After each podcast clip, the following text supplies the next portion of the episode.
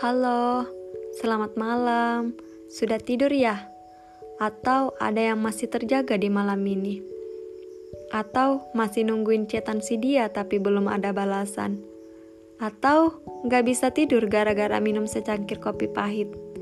Yang pastinya, sekarang kalian lagi dengerin cerita titik teduh. Titik cerita di mana kalian akan ngerasain keteduhan setiap kali mendengarnya. Iya, harapannya sih begitu.